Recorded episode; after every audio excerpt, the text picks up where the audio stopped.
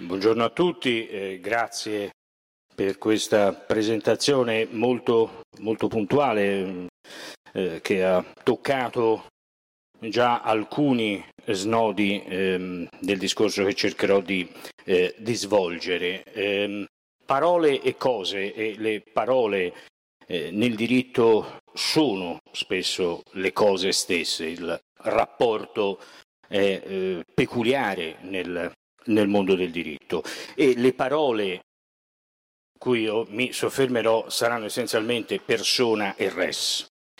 Eh, dalla eh, presentazione credo eh, emerga anche un dato, cioè eh, qualcosa del mio personale, caso di dirlo, modo di eh, accostarmi alla storia giuridica antica, alla ricerca non solo del come vennero coniate determinate figure, disciplinate, eh, poste delle regole, ma soprattutto attorno al perché.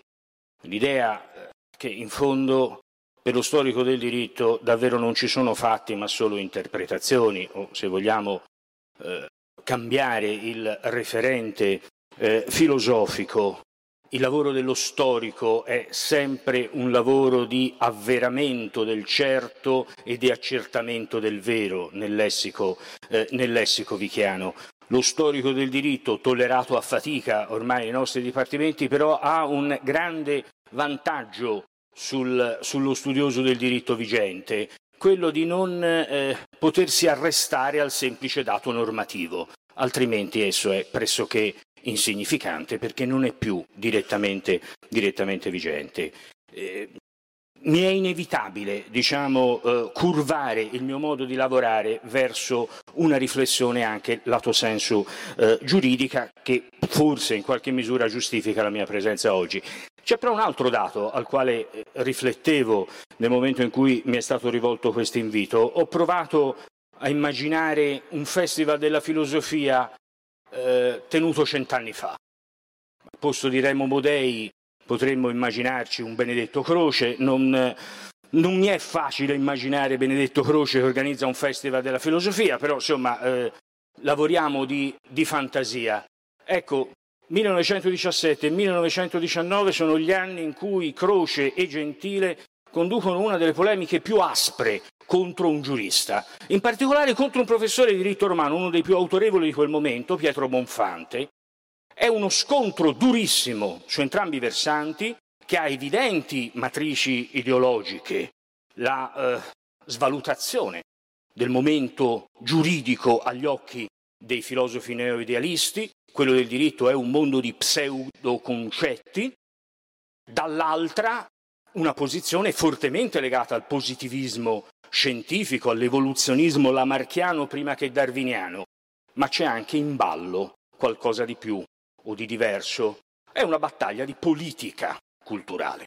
C'è in ballo una egemonia in quegli anni tra eh, due culture diverse, tra due culture da un lato la filosofia neoidealistica, dall'altra la scienza giuridica pilotata dalla romanistica, cioè dalla scienza del diritto romano, che si contendono un primato culturale nell'ambito di quelle che all'epoca si sarebbero dette le Geisteswissenschaften, le scienze dello spirito, diciamo le discipline umane e sociali. Ecco, in cent'anni il panorama è completamente cambiato. Non c'è nessuna egemonia in palio. Ormai gli intellettuali di regime non sono neanche più gli economisti, come di solito si dice, sono i cuochi, i veri intellettuali di regime che troviamo eh, in ogni eh, giornale, in ogni mass media, sono, eh, sono i grandi esperti dell'ars culinaria, la nona ormai, decima arte, quello che è. E certamente non c'è più un primato dei professori di diritto romano in seno alla eh, cultura giuridica. Non c'è nessuna egemonia in palio, ma per fortuna non ci sono neanche più ehm, frizioni, prevenute incomunicabilità fra saperi, fra eh, lessici, fra linee di indagine. Qualche merito dei professori di diritto romano. Dopo gli anni di Bonfante, in cui ancora c'era una storiografia sui diritti antichi che dialogava con tutte le altre eh, discipline, che si faceva eh, momento di, di riflessione, di metabolizzazione di stimoli che provenivano da altri saperi. Insomma, i professori di diritto romano erano dei grandi intellettuali. Poi abbiamo avuto una lunga stagione di serrata disciplinare, di chiusura nello specifico del, um, del proprio settore, recidendo i rapporti con la restante cultura giuridica ma anche con le altre storiografie, persino con la storiografia in generale sul mondo antico, un esito pressoché paradossale. Stiamo provando faticosamente ad uscirne, sondando terreni diversi. Uno, lo accennava nella presentazione, è proprio quello di una serie di scavi genealogici sulla forma, sulla veste che il diritto ha assunto nella tradizione occidentale di tutta una serie di sue categorie da appunto l'idea stessa del diritto come un sapere formale, una funzione sociale autonoma, disintegrata dalla politica ma in dialogo costante con la politica, con l'etica, in certe realtà con la religione, l'idea di legge, di nomos, di equità, di persone e così via. Ma un grosso merito di questo nuovo congiunto campo di lavoro credo debba essere senz'altro ascritto ai filosofi stessi. In particolare eh, in Italia diversi fra loro, penso a due figure in particolare, Agamben ed Esposito, lavorano da tempo su tutta una serie di nozioni provenienti dai diritti antichi, quello greco, pensate il nomos, il nomos basileus, la stasis per, eh, per Agamben, o del diritto romano, quello arcaico, l'homo sacer, tutta eh, diciamo, la, ehm, la serie di volumi che Agamben ha pubblicato eh, proprio dal libro del 95, Homo Sacer, ma ancora il Justitium come prima forma diciamo, dello stato di eccezione nella tradizione giuridica occidentale, alla persona medesima, al centro soprattutto di una serie di letture da parte di Roberto Esposito, sulle quali eh, ovviamente tornerò. Paradigmi o dispositivi? In questa eh, in questo approccio alla storia giuridica. Paradigmi, in un senso particolare che Agamben attribuisce a questa nozione, cioè figure volte a rendere intellegibile una serie di fenomeni la cui parentela era sfuggita o poteva sfuggire allo sguardo dello storico. Dispositivi, concetti non meramente descrittivi, ricognitivi di una realtà data, ma nozioni che assumono una funzione performativa, come il giuramento, no? cioè una, un enunciato che cambia la realtà, che una volta ehm, proferito muta la realtà attorno a noi, crea una realtà virtuale, innesca una dinamica di soggettivazione e assoggettamento è quello che Esposito rintraccia proprio nella storia della persona. Altra notazione preliminare che riguarda il sottotitolo della, della mia relazione, il contributo del diritto. Eh, vi è stato accennato nella eh, presentazione. Cosa voglio dire alludendo al eh, contributo del diritto? Il diritto ha una sua razionalità, ha una sua attitudine all'astrazione, che però è molto diversa rispetto a quella che ci proviene, diciamo, dalla grande lezione metafisica greca. Sono forme di astrazione diversa. Il diritto non si limita a registrare dati della realtà, dati già posti, già presenti nella realtà empirica, per conferire loro una fisionomia tecnica. Non si limita a tradurre in nozioni tecniche ciò che è già nel mondo. E piuttosto il diritto opera, scriveva un grande studioso, Jan Thomas, come uno strumento di denaturazione del mondo. Io trovo felicissima questa espressione. Quello giuridico è un universo ulteriore, altro, virtuale. Oggi questo aggettivo ci evoca eh, diciamo altre cose, ma insomma mh, assumiamolo nel, nel senso più ristretto, in cui la forma genera significato. Il giurista è il signore delle forme. L'espressione che è stata coniata per l'uomo in generale, forse vale per il giurista più che per, eh, per, che per altri. La vocazione profonda del diritto risiede proprio nella prestazione che prima dicevo performativa, nel mutare la realtà attraverso la pronunzia. Il diritto non attinge a oggettivi dati naturali, ma decide in merito ad essi, altri ne plasma, procede attraverso finzioni o attraverso presunzioni. Pensate solo a come il diritto si pone dinanzi ai problemi del bios, della vita nella sua propria falda biologica, l'identità di genere, la dicotomia maschio-femmina. Cioè, beh, il diritto non fa altro che registrare un dato naturale, mica sempre vero. Proprio Jan Thomas ha eh, lavorato, approfondito le modalità con cui nei diritti antichi si è creato diciamo, questo binomio che doveva essere assoluto, per cui anche certe eh, eh deviazioni naturali dovevano essere ricondotte nell'alveo di una dicotomia secca. L'ermafrodito è maschio o femmina? Per la natura può essere tutte e due, per il diritto no, o è quello o è quell'altro. Quindi dobbiamo dare prevalenza a uno dei due caratteri di genere, perché comunque non si può uscire da questo regime esclusivamente binario. Pensate alla nascita. Chi nasce prima fra due gemelli? La decisione è solo giuridica. Per la vecchia eh, dottrina del maggiorascato sarebbe stato il primogenito ad avere eh, tutto. E allora come faccio a decidere fra due gemelli chi è il primo e chi nasce per secondo?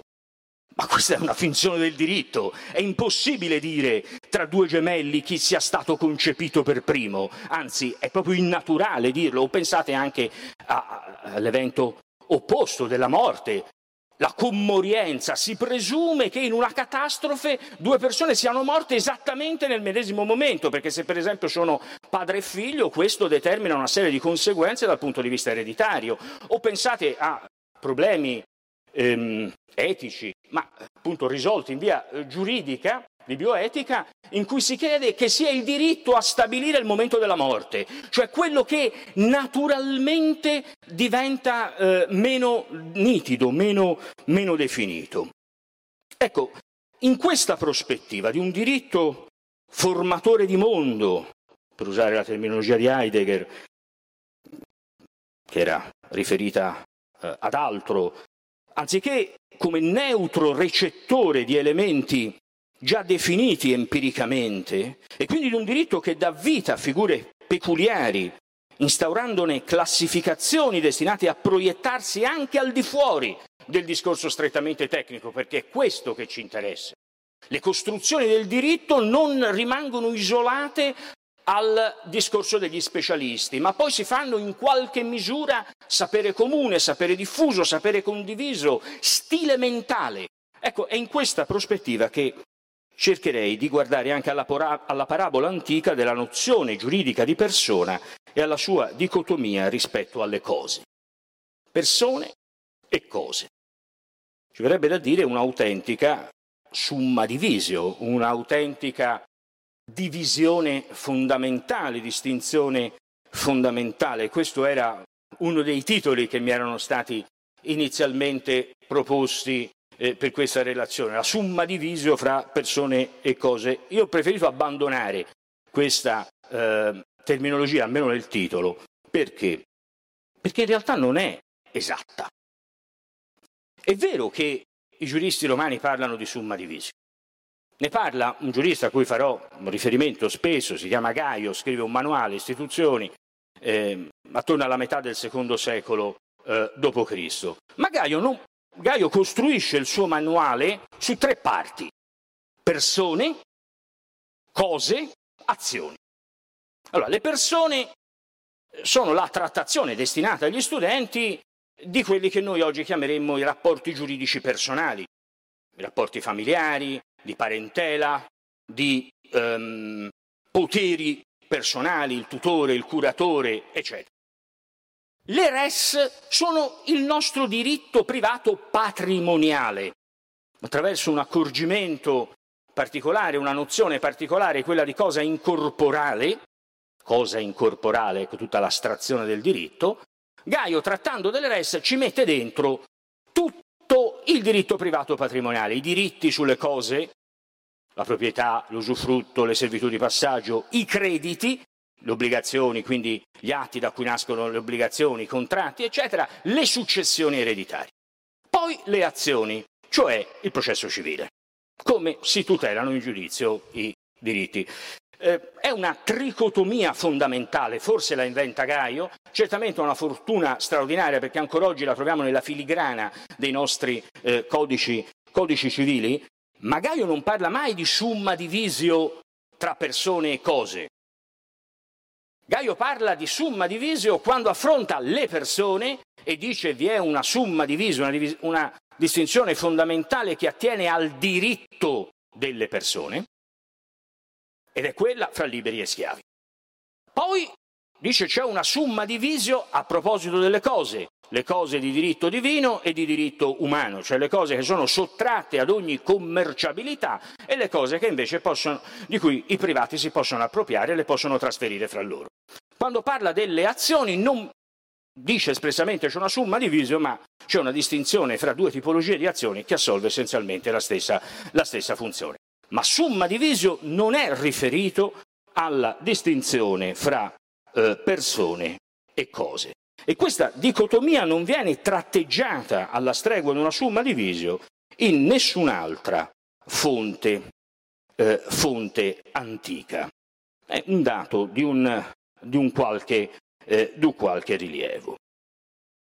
E neppure dobbiamo pensare che nell'assumere persone e res come le prime due figure chiave della propria esposizione didattica, e Gaio, come dire, facesse fronte a una necessità naturale, seguisse una necessità naturale, quasi a registrare una polarità imposta dalla logica e dall'evidenza dei fatti. Da una parte il soggetto, dall'altra l'oggetto, secondo una polarità reciprocamente e rigidamente escludente che preceda e orienti ogni concettualizzazione giuridica. Eh, non è così. Non è così sul versante della persona, che è una nozione, come vedremo, irriducibilmente altra dall'individuo in carne ed ossa, eh, che come tale sia qualificabile, ma non c'è questa eh, oggettività naturale neppure laddove più ce l'aspetteremo, cioè sul versante delle cose.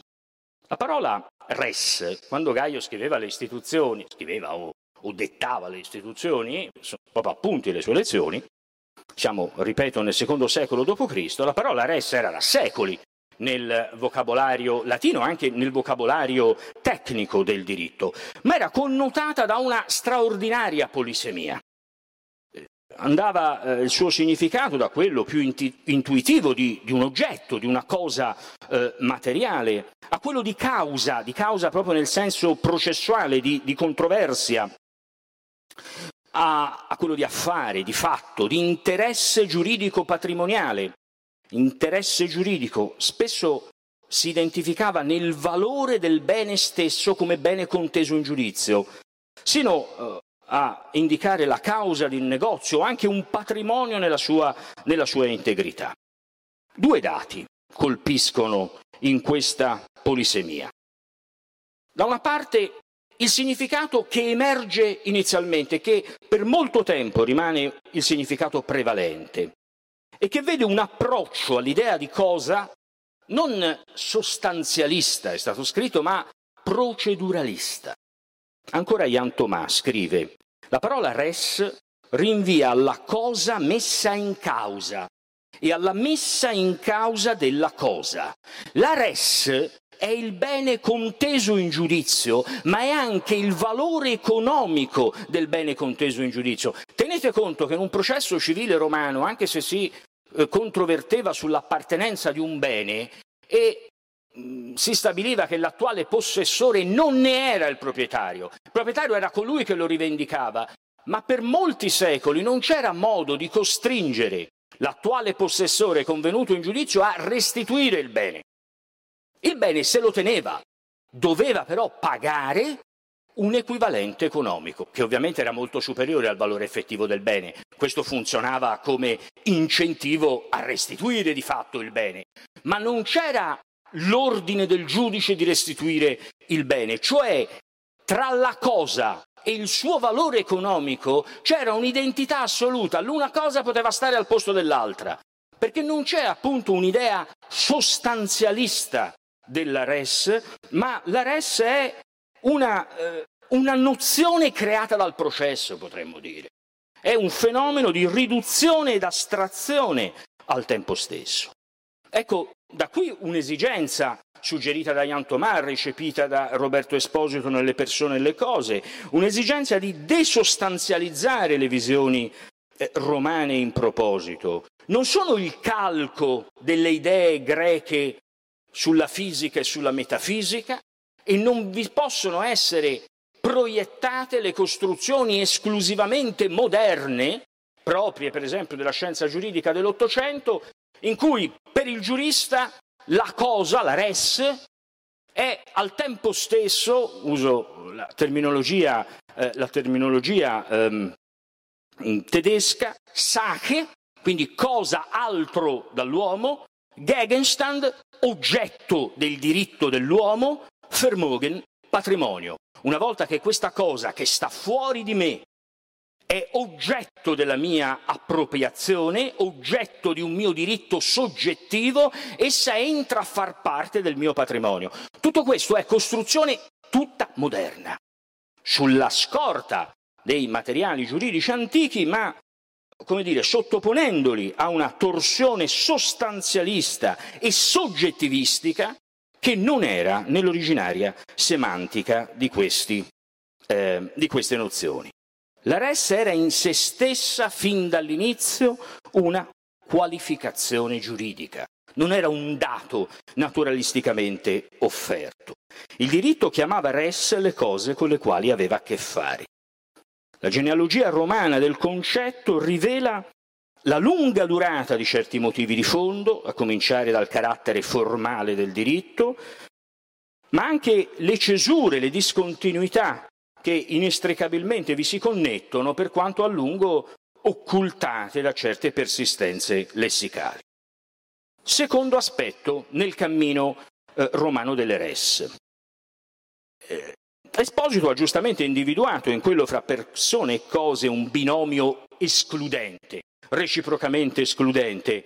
Forse anche qui a Carpi una delle, delle, scritte slogan del nostro festival riproduce quell'affermazione di Kant, impossibile essere insieme una cosa e una persona, io l'ho, letto, l'ho letta eh, a Modena, e, il che vale eh, certamente sul terreno filosofico, vale nell'ambito del discorso etico kantiano da cui è tratta, certamente non vale per il discorso che cerco di proporre attorno alla genealogia, eh, genealogia romana. Esposito coglie tra persone e cose una relazione di dominio strumentale.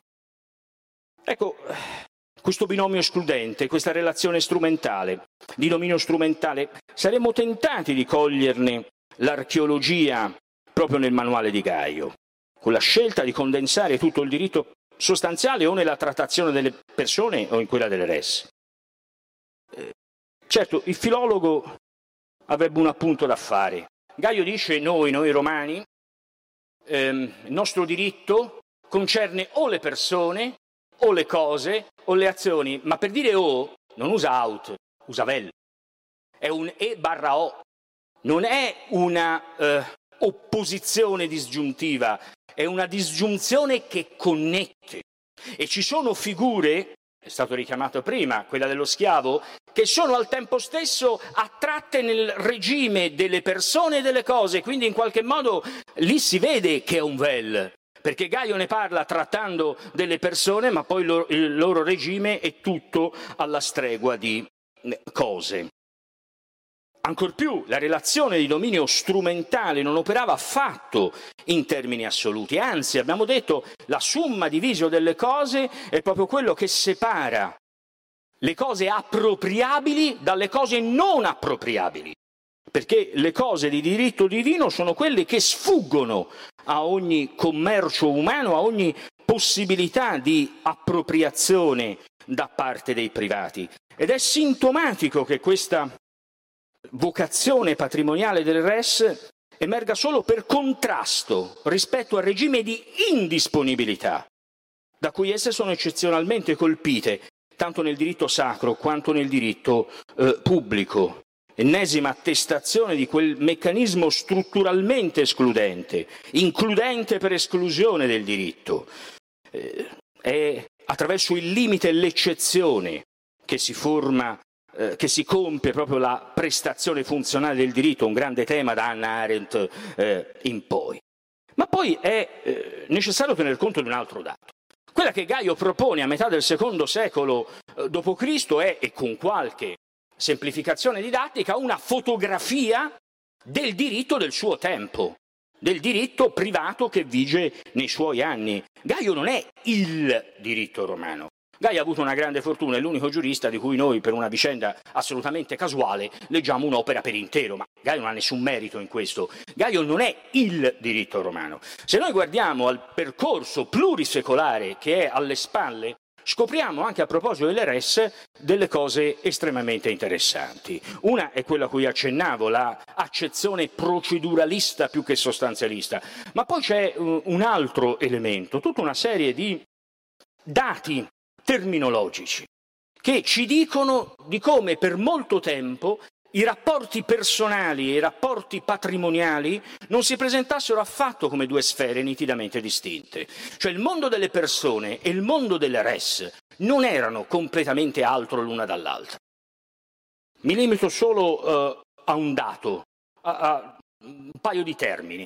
La parola più antica per designare il patrimonio ereditario, ciò che alla morte del titolare doveva essere trasmesso ad altri, non è hereditas, è famiglia. Nel latino delle dodici tavole la parola famiglia indica, al pari di quanto avviene per l'oikos greco, un insieme di cose, ma contemporaneamente anche di persone e di culti.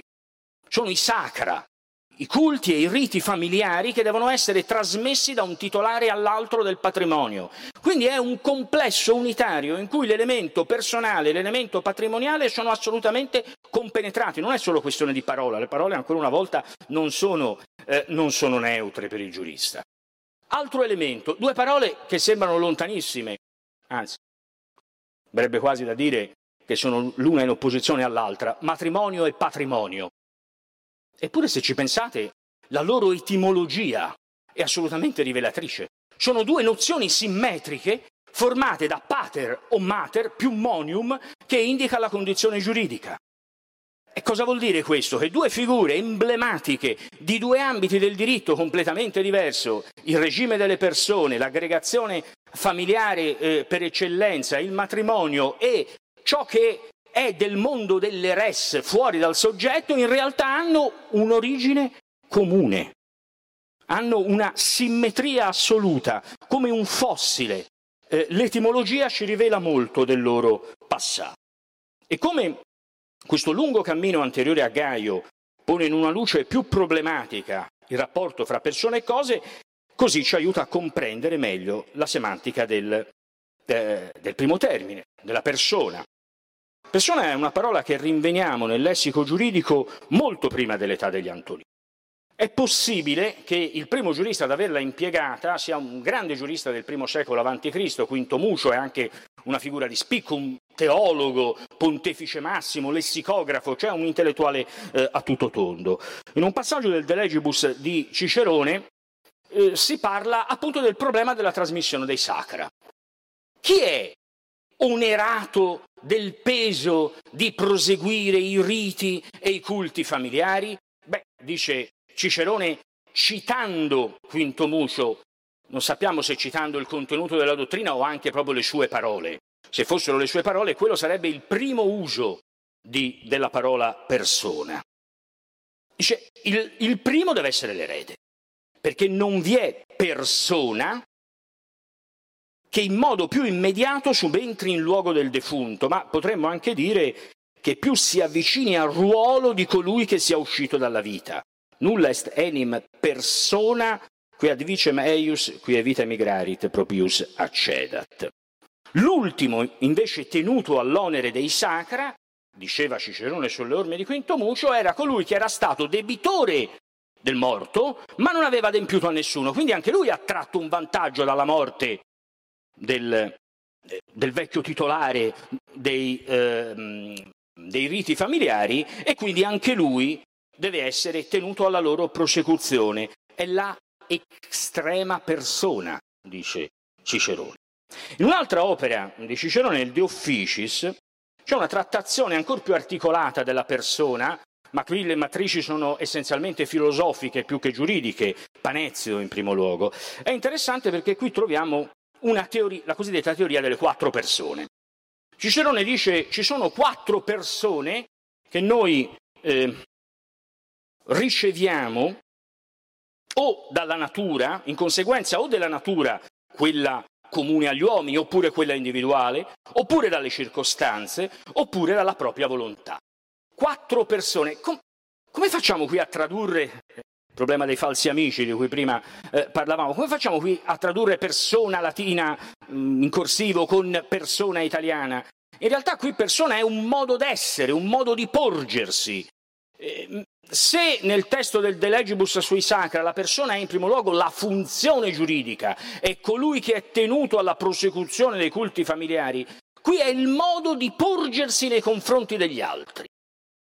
Ed è anche lo stesso testo in cui si parla di persona civitatis, la persona della comunità politica. Il magistrato gestisce la persona della comunità eh, politica, cioè l'organizzazione, il funzionamento, l'assetto della, eh, della comunità eh, politica.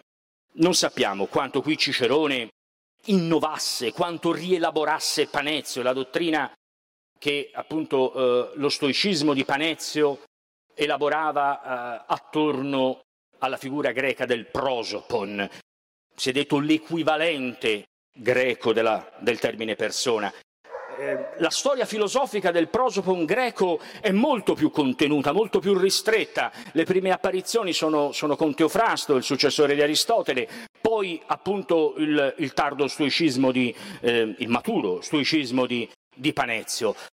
Non entro nei dettagli. Prosopon però ha un dato che è interessante che è stato sottolineato da Maurizio Bettini. È una nozione che si gioca tutta nella mh, prospettiva della visi- visualità, della visività. Prosopon è ciò che è davanti agli occhi. Persona, invece, eh, appunto, veniva accennato nella presentazione, evoca l'idea del risuonare, del rimbombare. Persona da personare. Appunto, rimbombare è una falsa etimologia come quasi tutte quelle degli antichi per la diversa eh, quantità della O. Però è rivelatrice, la troviamo in Gabio Basso, in Gellio, ancora eh, riecheggiata ehm, eh, molto più tardi in Boezio.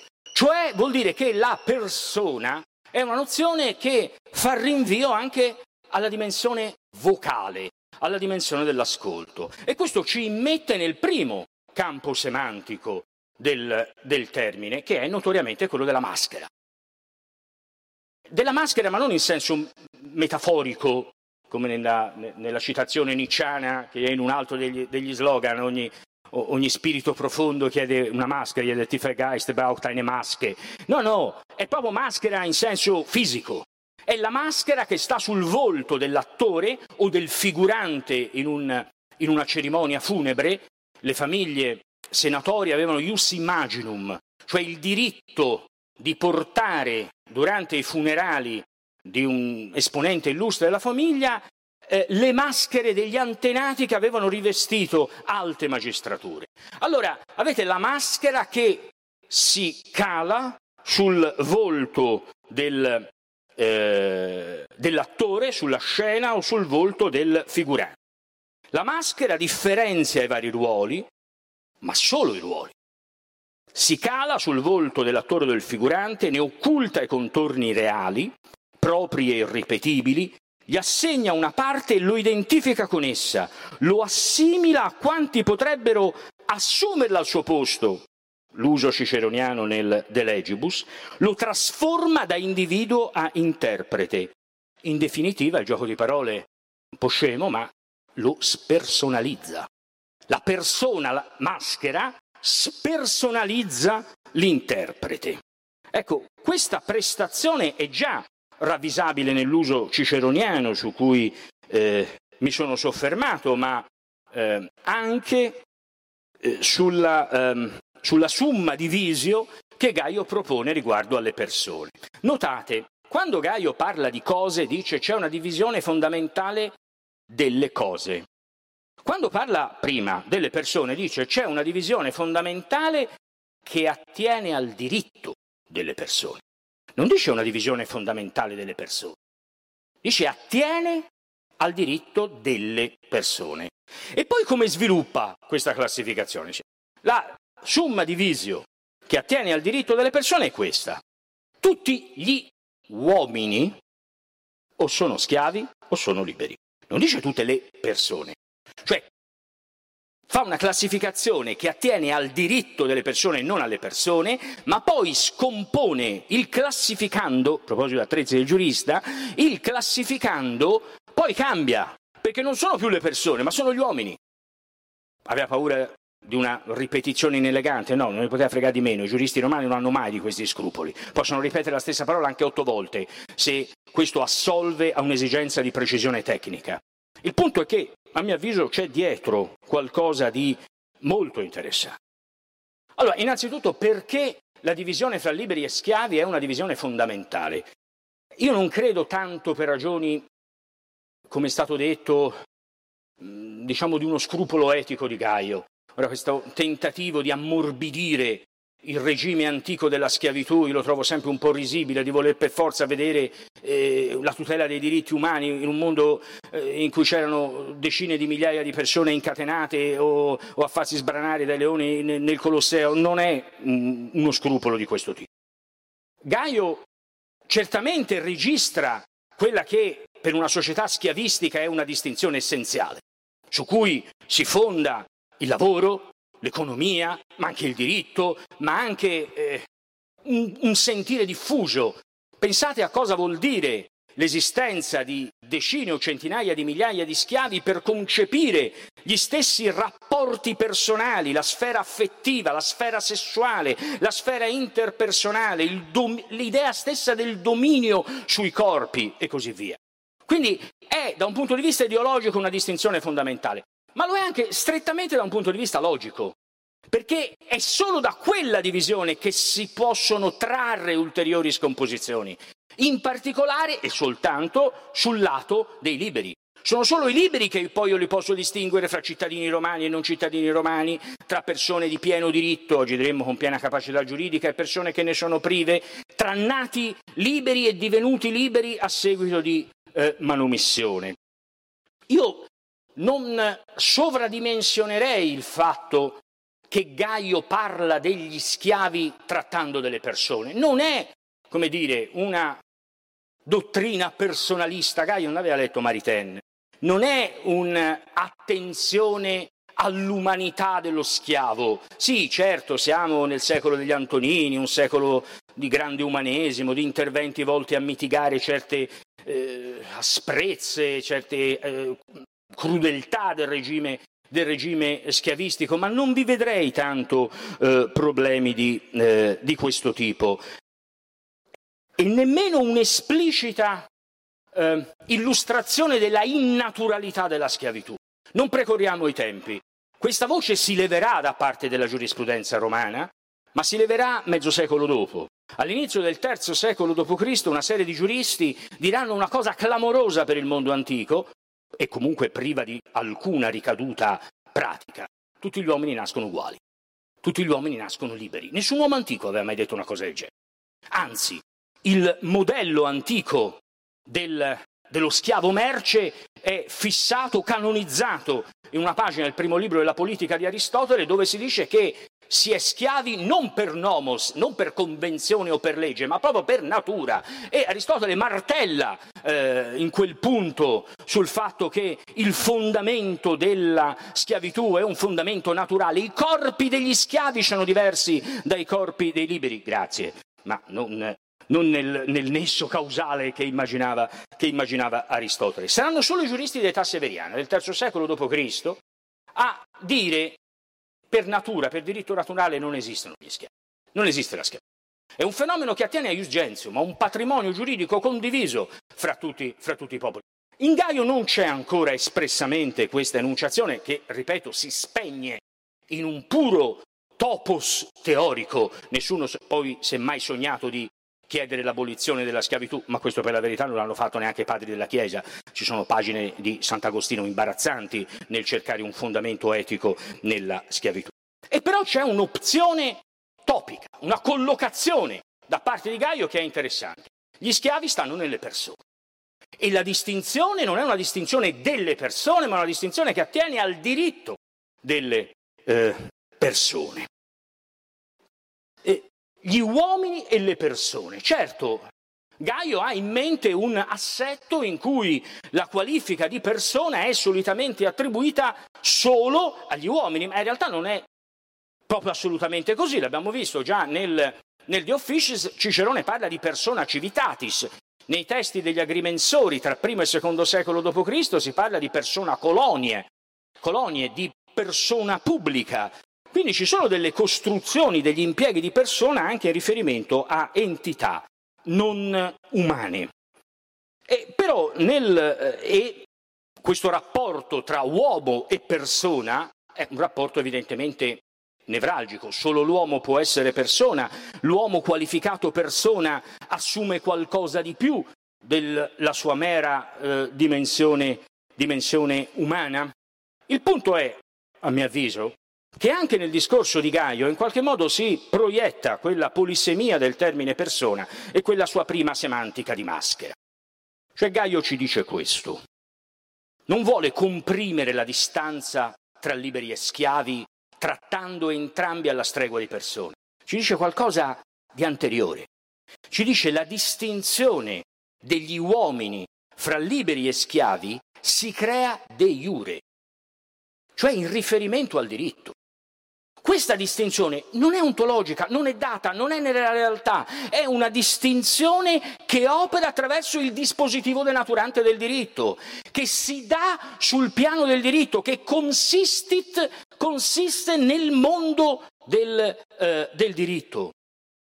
Ma quali conseguenze di questo? Quasi nulla. Perché? Perché non scatta in Gaio quella che invece è la grande scoperta della modernità, la grande innovazione della modernità, cioè saldare persona e soggetto, persona e soggettività giuridica. Questo è il punto qui da anni ho il privilegio di eh, dialogare su questi temi con Roberto Esposito, è il punto che continua a dividerci.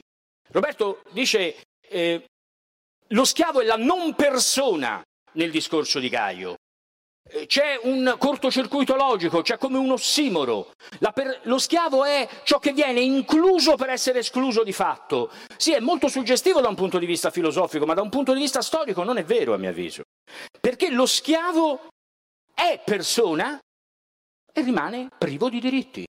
Perché è una persona che non è un soggetto di diritto, ma perché il mondo antico non ha nemmeno la nozione di soggetto di diritto. Il sintagma subjectum iuris fino a Hobbes vuol dire soggetto al diritto e solo tra Hobbes, Spinoza e forse solo in Kant definitivamente, Leibniz e poi Kant, che subjectum iuris passa a indicare il soggetto di diritto. Io trovo fondamentale uno spartiacque nella storia, io trovo, credo che ci siano due secoli fondamentali nella storia del diritto. Uno è il primo secolo avanti Cristo e l'altro è il Seicento, il XVII secolo. Ecco, tra Grozio tra il De Jure Belliac Pacis di Grozio e la nuova metodus discende docendeco e giurisprudenza, il nuovo metodo di insegnare e apprendere la giurisprudenza di Leibniz, c'è una cesura epocale. Nel mezzo, guarda caso, cosa c'è? La pace di Westfalia, l'inizio di quello che Schmitt riteneva ius publicum europeum, cioè il rapporto tra stati come magni homines, come grandi soggetti, grandi persone. Tra Grozio e Leibniz si crea una nozione forte di soggetto di diritto. Nella nuova Methodus, Leibniz ha 21 anni, eh, notate, ha 21 anni, Leibniz dice eh, il subjectum iuris è substantia moralis, è sost- eh, scusate, razionalis, è sostanza razionale e c'è la persona come eh, reale, come Dio l'uomo, o c'è una eh, persona in qualche modo fittizia come per esempio un collegio. Ma notate, è la persona razionale. Sono entrambi eh, interessanti questi elementi. L'uso di persona, che si identifica col soggetto, ma persona evoca eh, la sfera alta dell'umano, la dimensione spirituale, la dimensione razionale, quello che appunto Esposito dice una prestazione che crea soggettività e assoggettamento, cioè cogli, capta l'essere umano, ma ne capta solo una dimensione, la dimensione considerata più alta, opera come una scissione, una duplicazione, ma del resto, scusate, questo lo ritroviamo anche eh, nella filiera teologica della persona.